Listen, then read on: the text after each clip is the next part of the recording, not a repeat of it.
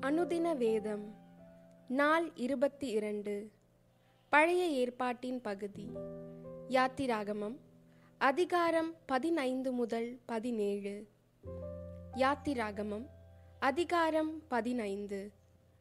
அப்பொழுது மோசேயும் இஸ்ரவேல் புத்திரரும் கர்த்தரை புகழ்ந்து பாடின பாட்டு கர்த்தரை பாடுவேன் அவர் மகிமையாய் வெற்றி சிறந்தார். குதிரையையும் குதிரை வீரனையும் கடலிலே தள்ளினார். கர்த்தர் என் பலனும் என் கீதமும் ஆனவர் அவர் எனக்கு ரட்சிப்புமானவர் அவரே என் தேவன். அவருக்கு வாசஸ்தலத்தை ஆயத்தம் பண்ணுவேன். அவரே என் தகப்பனுடைய தேவன். அவரை உயர்த்துவேன். கர்த்தரே யுத்தத்தில் வல்லவர். கர்த்தர் என்பது அவருடைய நாமம். பார்வோனின் ரதங்களையும் அவன் சேனைகளையும் சமுத்திரத்திலே தள்ளிவிட்டார். அவனுடைய பிரதான அதிபதிகள் சிவந்த சமுத்திரத்தில் அமிழ்ந்து போனார்கள். ஆழி அவர்களை மூடிக்கொண்டது. கல்லை போல ஆழங்களில் அமிழ்ந்து போனார்கள். கர்த்தாவே உம்முடைய வலது கரம் பலத்தினால் மகத்துவம் சிறந்திருக்கிறது. கர்த்தாவே உம்முடைய வலது கரம் பகைங்கனை நொறுக்கிவிட்டது.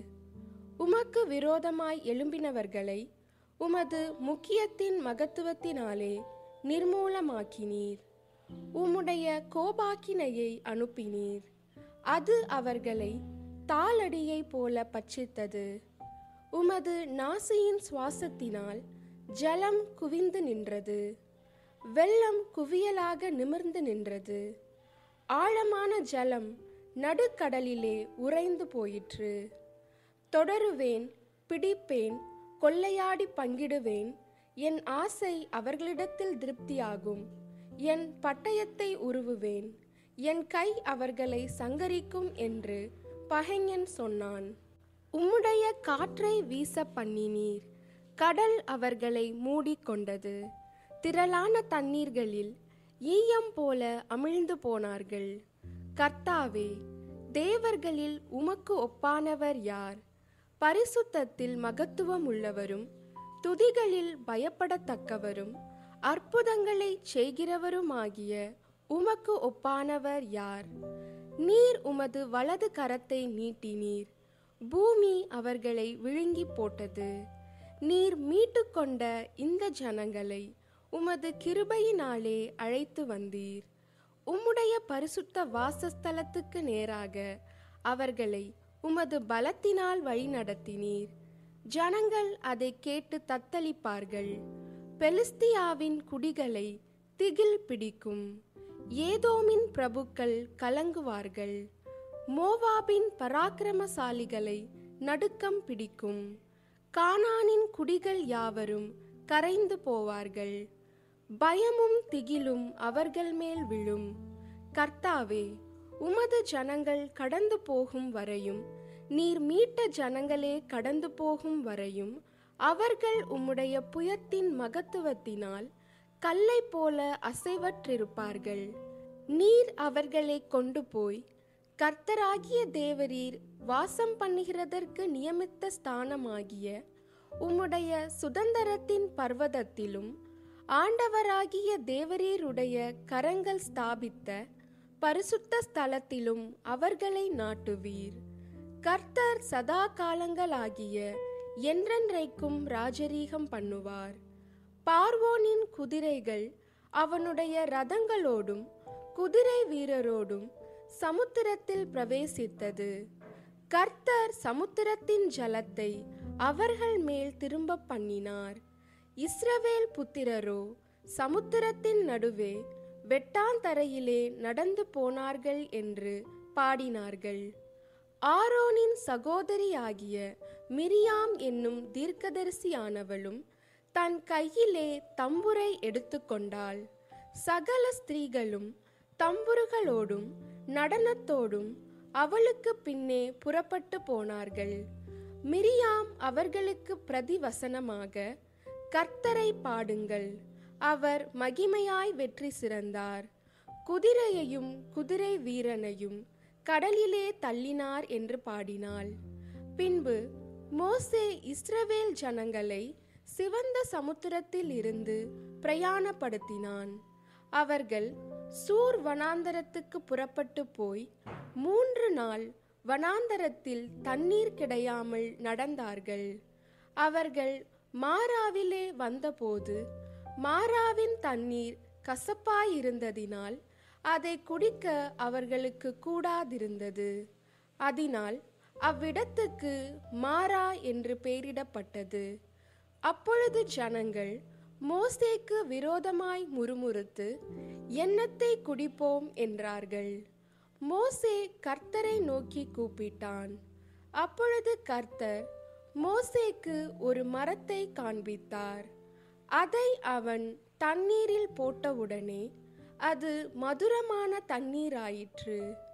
அவர் அங்கே அவர்களுக்கு ஒரு நியமத்தையும் ஒரு நியாயத்தையும் கட்டளையிட்டு அங்கே அவர்களை சோதித்து நீ உன் தேவனாகிய கர்த்தரின் சத்தத்தை கவனமாய் கேட்டு அவர் பார்வைக்கு செம்மையானவைகளை செய்து அவர் கட்டளைகளுக்கு செவி கொடுத்து அவருடைய நியமங்கள் யாவையும் கைக்கொண்டால் நான் எகிப்தியருக்கு வரப்பண்ணின வியாதிகளில் ஒன்றையும் உனக்கு வரப்பண்ணேன்.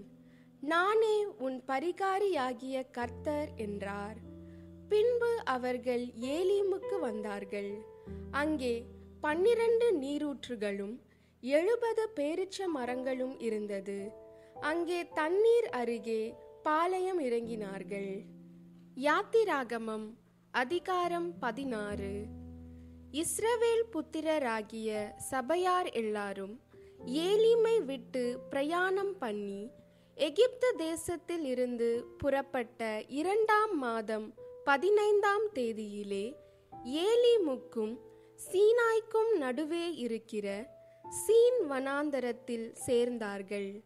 அந்த வனாந்தரத்திலே இஸ்ரவேல் புத்திரராகிய சபையார் எல்லாரும் மோசேக்கும் ஆரோனுக்கும் விரோதமாக முறுமுறுத்து நாங்கள் இறைச்சி பாத்திரங்கள் அண்டையிலே உட்கார்ந்து அப்பத்தை திருப்தியாக சாப்பிட்ட எகிப்து தேசத்திலே கர்த்தரின் கையால் செத்துப்போனோமானால் தாவிலை இந்த கூட்டம் முழுவதையும் பட்டினியினால் கொல்லும்படி நீங்கள் எங்களை புறப்பட பண்ணி இந்த வனாந்தரத்திலே அழைத்து வந்தீர்களே என்று அவர்களிடத்தில் சொன்னார்கள். அப்பொழுது கர்த்தர் மோசேயை நோக்கி நான் உங்களுக்கு வானத்திலிருந்து அப்பம் வருஷிக்க பண்ணுவேன். ஜனங்கள் போய் ஒவ்வொரு நாளுக்கு வேண்டியதை ஒவ்வொரு நாளிலும் சேர்த்து கொள்ள வேண்டும். அதனால் அவர்கள் என் நியாய பிரமாணத்தின்படி நடப்பார்களோ நடக்க மாட்டார்களோ என்று அவர்களை சோதிப்பேன். ஆறாம் நாளிலோ அவர்கள் நாள்தோறும் சேர்க்கிறதை பார்க்கிலும் இரண்ட தனையாய் சேர்த்து அதை ஆயத்தம் பண்ணி வைக்க கடவர்கள் என்றார். அப்பொழுது மோசேயும் ஆரோனும் இஸ்ரவேல் புத்திரர் எல்லாரையும் நோக்கி கர்த்தர் உங்களை எகிப்து தேசத்தில் இருந்து புறப்பட பண்ணினவர் என்பதை சாயங்காலத்தில் அறிவீர்கள். விடியற் காலத்தில் கர்த்தருடைய மகிமையையும் காண்பீர்கள். கர்த்தருக்கு விரோதமான உங்கள் முறுமுறுப்புகளை அவர் கேட்டார். நீங்கள் எங்களுக்கு விரோதமாய் முறுமுறுக்கிறதற்கு நாங்கள் எம்மாத்திரம் என்றார்கள். பின்னும் மோசே சாயங்காலத்தில் நீங்கள் புசிக்கிறதற்கு கர்த்தர் உங்களுக்கு இறைச்சியையும் விடியற் காலத்தில் நீங்கள் திருப்தி அடைகிறதற்கு அப்பத்தையும் கொடுக்கையில் இது விளங்கும். கர்த்தருக்கு விரோதமாக நீங்கள் முறுமுறுத்த உங்கள் முறுமுறுப்புகளை அவர் கேட்டார். நாங்கள் எம்மாத்திரம். உங்கள் முறுமுறுப்புகள் எங்களுக்கு அல்ல. கர்த்தருக்கே விரோதமாயிருக்கிறது என்றான். அப்பொழுது மோசே ஆரோனை பார்த்து நீ இஸ்ரவேல் புத்திரராகிய சபையார் எல்லாரையும் நோக்கி கர்த்தருடைய சந்நிதியில் சேருங்கள். அவர் உங்கள் முறுமுறுப்புகளை கேட்டார் என்று சொல் என்றான். ஆரோன் இஸ்ரவேல் புத்திரராகிய சபையாருக்கெல்லாம் இதை சொல்லுகிற போது அவர்கள் வனாந்தர திசையாக திரும்பி பார்த்தார்கள். அப்பொழுது கர்த்தருடைய மகிமை மேகத்திலே காணப்பட்டது. கர்த்தர் மோசேயை நோக்கி இஸ்ரவேல் புத்திரரின் முறுமுறுப்புகளை கேட்டிருக்கிறேன்.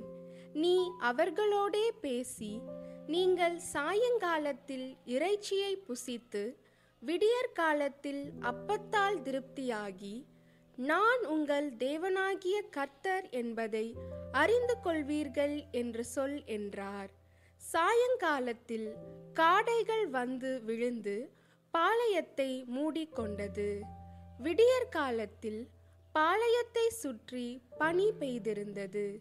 பெய்திருந்த பனி நீங்கின பின் இதோ வனாந்தரத்தின் மீதெங்கும் உருச்சியான ஒரு சிறிய வஸ்து உறைந்த பனிக்கட்டி பொடியத்தனையாய் தரையின் மேல் கிடந்தது.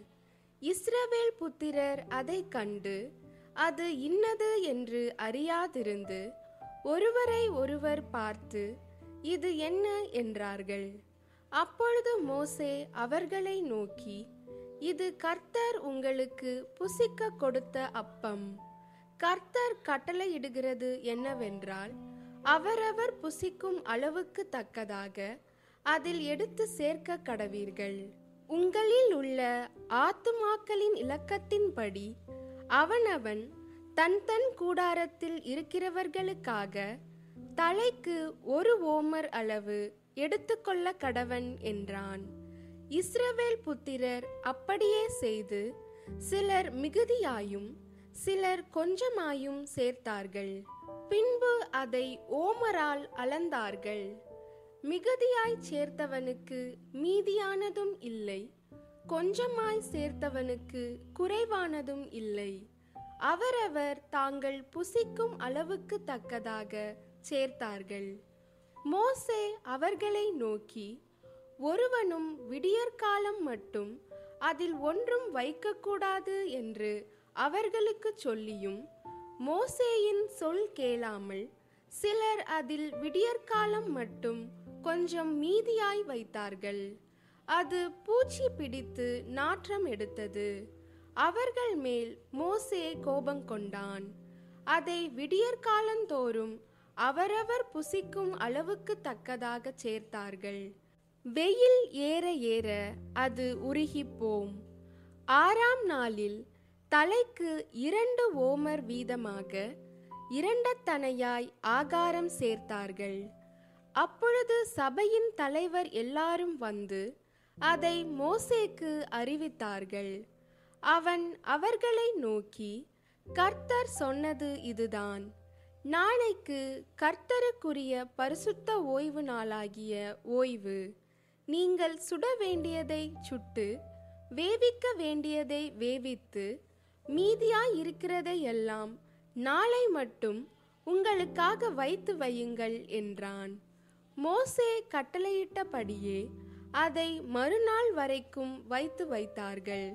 அப்பொழுது அது நாரவும் இல்லை அதிலே பூச்சி பிடிக்கவும் இல்லை. அப்பொழுது மோசே அதை இன்றைக்கு புசியுங்கள். இன்று கர்த்தருக்குரிய ஓய்வு நாள்.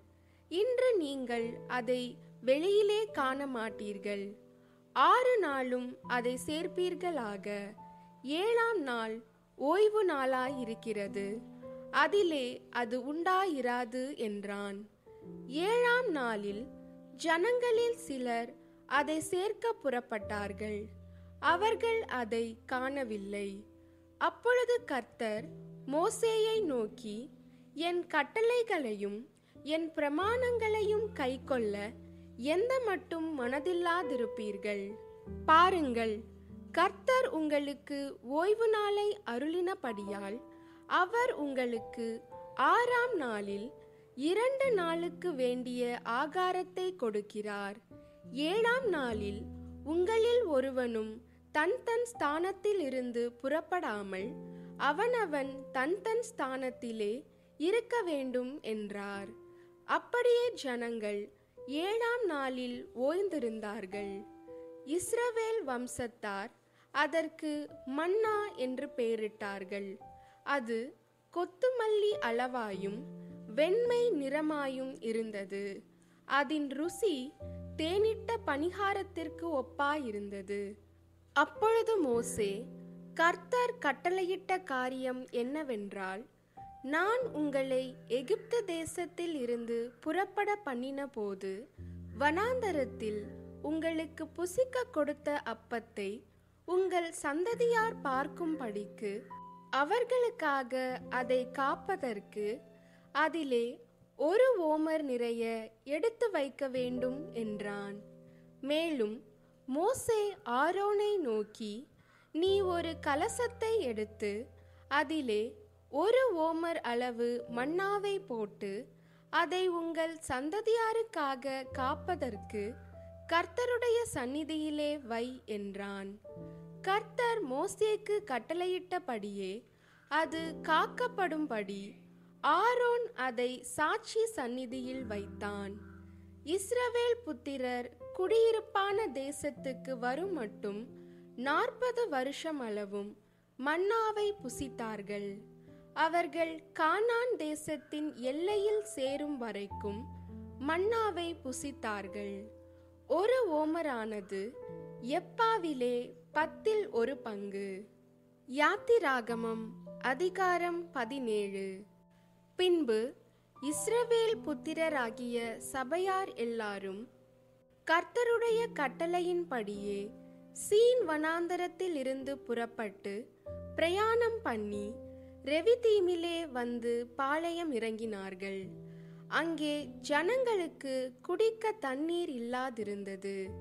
அப்பொழுது ஜனங்கள் மோசேயோடே வாதாடி நாங்கள் குடிக்கிறதற்கு எங்களுக்கு தண்ணீர் தர வேண்டும் என்றார்கள். அதற்கு மோசே என்னோடே ஏன் வாதாடுகிறீர்கள்? கர்த்தரை ஏன் பரீட்சை பார்க்கிறீர்கள்? என்றான்.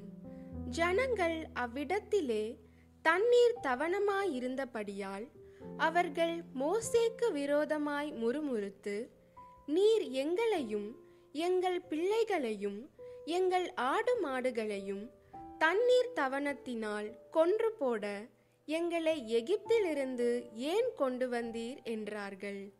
மோசே கர்த்தரை நோக்கி கூப்பிட்டு இந்த ஜனங்களுக்கு நான் என்ன செய்வேன்? இவர்கள் என்மேல் கல்லெறிய பார்க்கிறார்களே என்றான். அப்பொழுது கர்த்தர் மோசேயை நோக்கி நீ இஸ்ரவேல் மூப்பரில் சிலரை உன்னோடே கூட்டிக் கொண்டு நீ நதியை அடித்த உன் கோலை உன் கையிலே பிடித்துக்கொண்டு ஜனங்களுக்கு முன்னே நடந்து போ. அங்கே ஓரேபிலே நான் உனக்கு முன்பாக கண்மலையின் மேல் நிற்பேன். நீ அந்த கண்மலையை அடி. அப்பொழுது ஜனங்கள் குடிக்க அதிலிருந்து தண்ணீர் புறப்படும் என்றார். அப்படியே மோசே இஸ்ரவேல் மூப்பரின் கண்களுக்கு முன்பாகச் செய்தான். இஸ்ரவேல் புத்திரர் வாதாடினதின் நிமித்தம் கர்த்தர் எங்கள் நடுவில் இருக்கிறாரா இல்லையா என்று அவர்கள் கர்த்தரை பரீட்சை பார்த்ததின் நிமித்தமும் அவன் அந்த ஸ்தலத்திற்கு மாசா என்றும் மேரிபா என்றும் பெயரிட்டான். அமலேக்கியர் வந்து ரெவிதீமிலே இஸ்ரவேலரோடே யுத்தம் பண்ணினார்கள். அப்பொழுது மோசே யோசுவாவை நோக்கி நீ நமக்காக மனிதரை தெரிந்து கொண்டு புறப்பட்டு அமலேக்கோடே யுத்தம் பண்ணு. நாளைக்கு நான் மலையுச்சியில் தேவனுடைய கோலை என் கையில் பிடித்துக்கொண்டு நிற்பேன் என்றான். யோசுவா தனக்கு மோசே சொன்னபடியே செய்து அமலேக்கோடே யுத்தம் பண்ணினான். மோசேயும் ஆரோனும் ஊர் என்பவனும் மலையுச்சியில் ஏறினார்கள். மோசே தன் கையை ஏறெடுத்திருக்கையில் இஸ்ரவேல் மேற்கொண்டார்கள். அவன் தன் கையை தாழ விடுகையில் அமலேக்கு மேற்கொண்டான். மோசேயின் கைகள் அசந்து போயிற்று. அப்பொழுது அவர்கள் ஒரு கல்லை கொண்டு வந்து அவன் கீழே வைத்தார்கள். அதன் மேல் உட்கார்ந்தான். ஆரோனும் ஊரும் ஒருவன் ஒரு பக்கத்திலும் ஒருவன் மறுபக்கத்திலும் இருந்து அவன் கைகளை தாங்கினார்கள். இவ்விதமாய் அவன் கைகள் சூரியன் அஸ்தமிக்கும் வரைக்கும் ஒரே நிலையாயிருந்தது. யோசுவா அமலேக்கையும் அவன் ஜனங்களையும் பட்டய கருக்கினாலே முறிய அடித்தான். பின்பு கர்த்தர் மோசேயை நோக்கி இதை நினைவுகூறும் பொருட்டு நீ ஒரு புஸ்தகத்தில் எழுதி யோசுவாவின் செவி கேட்கும்படி வாசி. அமலேக்கை வானத்தின் கீழெங்கும் இராதபடிக்கு நாசம் பண்ணுவேன் என்றார். மோசே ஒரு பலிபீடத்தை கட்டி அதற்கு எகோவா நிசி என்று பெயரிட்டு அமலேக்கின் கை கர்த்தருடைய சிங்காசனத்துக்கு விரோதமாயிருந்தபடியால் தலைமுறை தலைமுறை தோறும் அவனுக்கு விரோதமாய் கர்த்தரின் யுத்தம் நடக்கும் என்றான்.